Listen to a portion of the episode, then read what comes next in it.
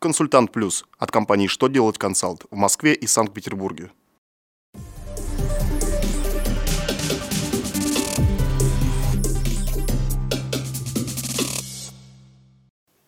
Добрый день! Для вас работает служба информации телеканала «Что делать ТВ» в студии Ольга Тихонова. В этом выпуске вы узнаете, как изменилась позиция Минфина в отношении обложения НДФЛ материальной помощи при рождении ребенка? Какие изменения в процентных начислениях ждут кредиторов? Какова окончательная позиция Минфина России по вопросу транспортного налога на дорогие автомобили? Итак, о самом главном по порядку –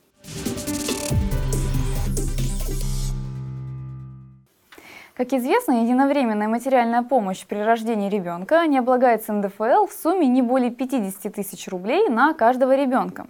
Долгое время Минфин России разъяснял, что этот необлагаемый норматив распределяется на обоих родителей. То есть, чтобы не облагать такую материальную помощь, работодателю следовало потребовать у работника справку о том, что другой родитель материальную помощь при рождении ребенка не получал, а если получал, то в каком размере. Теперь финансовое ведомство изменило свою позицию и отозвало старые разъяснения.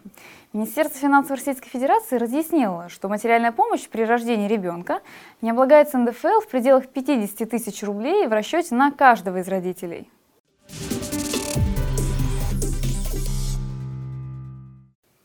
Согласно законопроекту Государственной Думы о внесении изменений в федеральный закон о потребительском кредите, новые поправки относятся к кредитам, выданным на срок до одного года – в случае, когда начисления будут составлять полуторный размер займа, кредиторы не будут вправе продолжать начислять и взимать проценты и неустойку, а также применять по отношению к заемщику иные, не связанные с неустойкой, меры договорной ответственности.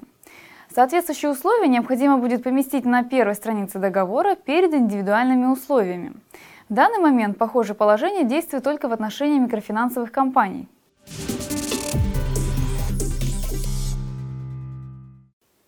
Федеральная налоговая служба поддержала мнение Минфина России о необходимости платить повышенный налог на дорогой автомобиль. Всем инспекциям было направлено распоряжение с последними разъяснениями Министерства финансов Российской Федерации по этому вопросу. В письме финансового ведомства указывается, что повышенный налог нужно платить даже если в списке дорогих машин конкретная марка описана чуть больше или меньше, чем в материалах ГИБДД.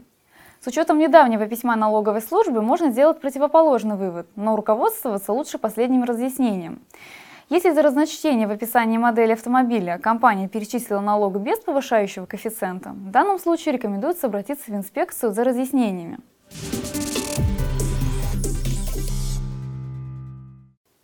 На этом у меня вся информация. Благодарю вас за внимание и до новых встреч!